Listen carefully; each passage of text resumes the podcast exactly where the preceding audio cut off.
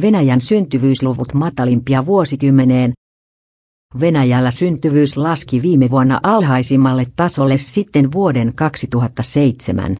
Maan tilastoviranomaisen Rostatin mukaan vuoden aikana maassa syntyi 1,9 miljoonaa lasta, mikä oli yli 200 000 vähemmän kuin ääsyy syntyvyyden vähenemiselle on synnyttävän ikäluokan pienuus.